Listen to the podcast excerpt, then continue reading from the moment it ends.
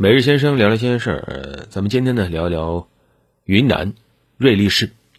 呃，大家都关注到啊，云南瑞丽市最近因为疫情防控啊压力比较大，当然严格意义上应该不能说是最近因为疫情防控，实际上整个今年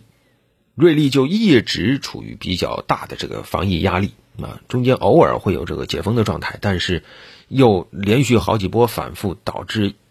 瑞丽不得不一次次恢复这个比较严格的管控措施。啊，我们知道严格的管控措施，你短期内能坚持，但时间太长了，实际上它会带来很多的麻烦啊，大家也难免会有情绪啊，这一点啊，我真的是深有体会啊。二零二零年经历了两个多月啊，印象太深刻了。而瑞丽那时间远远超过两个月，那更不容易。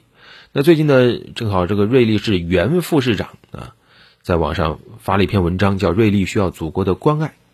呼吁全国人民关注瑞丽的情况。那当然，呃，瑞丽的市长、市委书记也先后啊，就这篇文章以及瑞丽当前的抗疫情况做出了回应。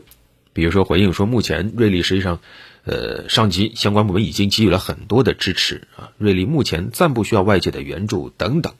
首先，我觉得有一点就是，确实我们都应该感谢瑞丽，因为瑞丽现在如此严格的抗疫举措，我非常理解啊。就好像当年的武汉一样，可以说它是为了云南全省，甚至为了整个国家的平安。长时间封闭，它不可避免的会带来种种问题，比如说物价啊。我了解，就瑞丽现在有一些这个物价就开始出现了上涨的苗头啊。物资也许还没有到匮乏的程度，但是因为这个流通不畅，它必然会有上涨啊。那么紧接着大家会说，为什么这么多个月都没办法清零呢？那三月份那一波到现在，现在已经十一月份了，怎么还没清零？啊，这就是瑞丽的一个特殊的情况了。瑞丽实际上严格意义从去年开始到现在，啊，有统计它已经有五波疫情了，所以多次封城。啊，因为瑞丽是目前我国可以说是对缅甸最大的内陆通商口岸，同时也是客运量最多的一个口岸。啊，而之前我们还关注过，实际上现在还大量的这个。滞留缅甸的国人，在从瑞丽排队回国，这里面实际上还包括不少这个电信诈骗犯，因为今年反电诈实际上我们力度是很大的，全国很多地方都督促在缅甸等地这个从事诈骗等非法活动人员，你老老实实回国自首，否则是认定为失联人，直接注销你户籍的。所以确实有不少这个消息都说，在瑞丽国门外确实很多人排队等着回来。而另一方面，就是这个边境本来就很长。瑞丽，你别看它很小，但它国境线接近一百七十公里，一百六十九点八公里啊。这个如果说在疫情以前，那是瑞丽的一个非常独特的风貌。瑞丽，他当年介绍自己城市风貌的时候，就说瑞丽是一个罕见的一个地方，就是有这个一院两国现象、一景两国现象、一街两国、一桥两国的这种情况。你。去云南玩，你比如说你去西双版纳等等，你可能也能接触到边境线，但是你会发现大部分地方边境线它是有些天然屏障的，山川、河流啊等等。但是瑞丽不是这样，瑞丽很多地方它真的没有任何天然屏障，你可能比如说你脱个鞋啊，走个田埂你就出国了。那你开个车，你在省道上跑一趟，你可以前前后后好几次穿越边境线。所以当地这个边民来往穿越，那以前是非常非常常见的事情。很多地方甚至就没有围栏的，就是边民的交流是非常的深入和频繁的。但是，这在以前是一个很热闹的感觉，很有烟火气的一件事情。但是现在却成为了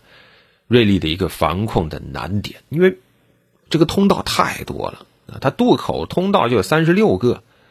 跨境公路四条，民间便道那更是不计其数。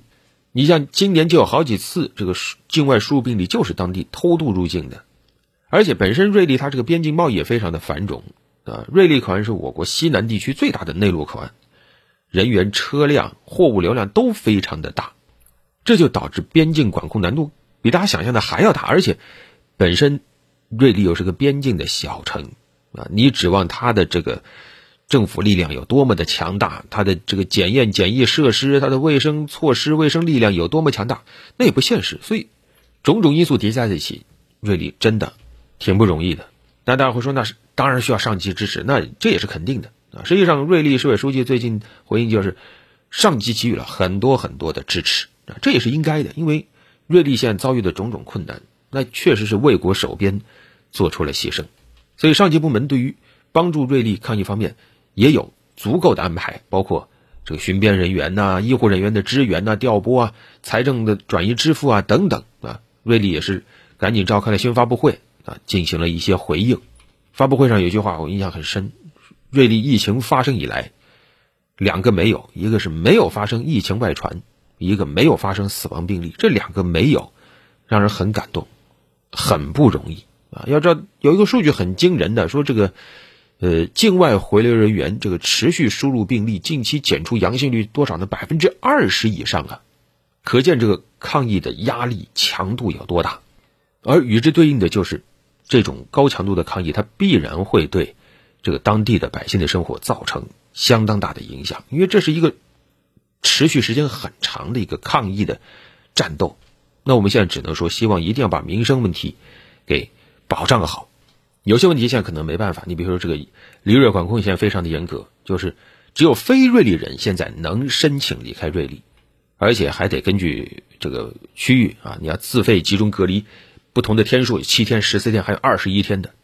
很不容易。再一个就是当地的这个学生复课啊，因为长期的这个管控状态，很多这个当地的学生已经连续一两个学期都是只能上网课了，所以这次瑞丽新闻发布会上说，呃，这个。高三、高二、初三，可能啊能够这个进行有序的复习，但是也要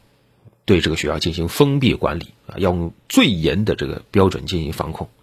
就可以感觉到当地确实遇到了很多的麻烦和困难，当地也在想尽一切办法在解决和克服这些困难。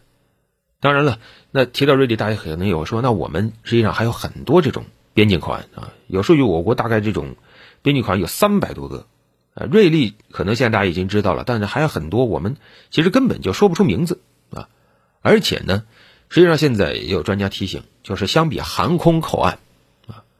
航空口岸确实吞吐量很大啊，他们承担着疫情输入的大部分压力。但是另一方面，就是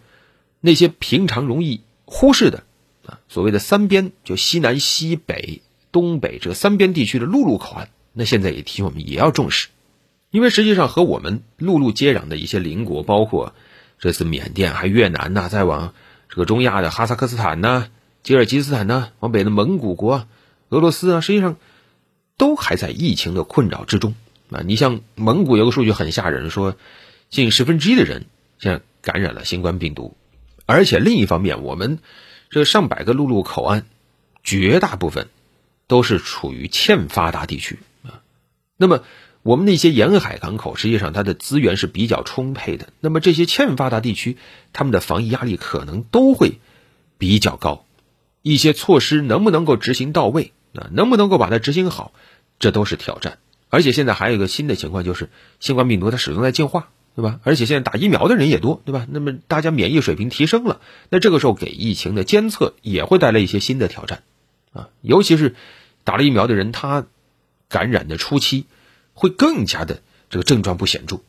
所以我想，对于包括瑞丽在内的这些口岸啊，就不能只把他们的事儿放在当地，甚至只放在当地的这个省级的层面，应该把他们放在全国的层面进行考虑，从物质到精神上都要提供足够的支持。放眼全球，实际上这个疫情防控如何做到与时俱进啊，和当地的这个社会的实际和当地的经济发展进行一个有机的结合。是非常非常困难的一件事情，力度一小，病毒很有可能就无孔不入，马上就反弹爆发给你看；力度太大，那当然啊，这个成本也是很高的。所以，呃，每一次啊，实际上整个舆论关注这个事儿，实际上想的是如何把现有的做到更好。也谢谢瑞丽的朋友们，待条件允许了，一定要去那儿再看一看。好了，本期就聊这么多。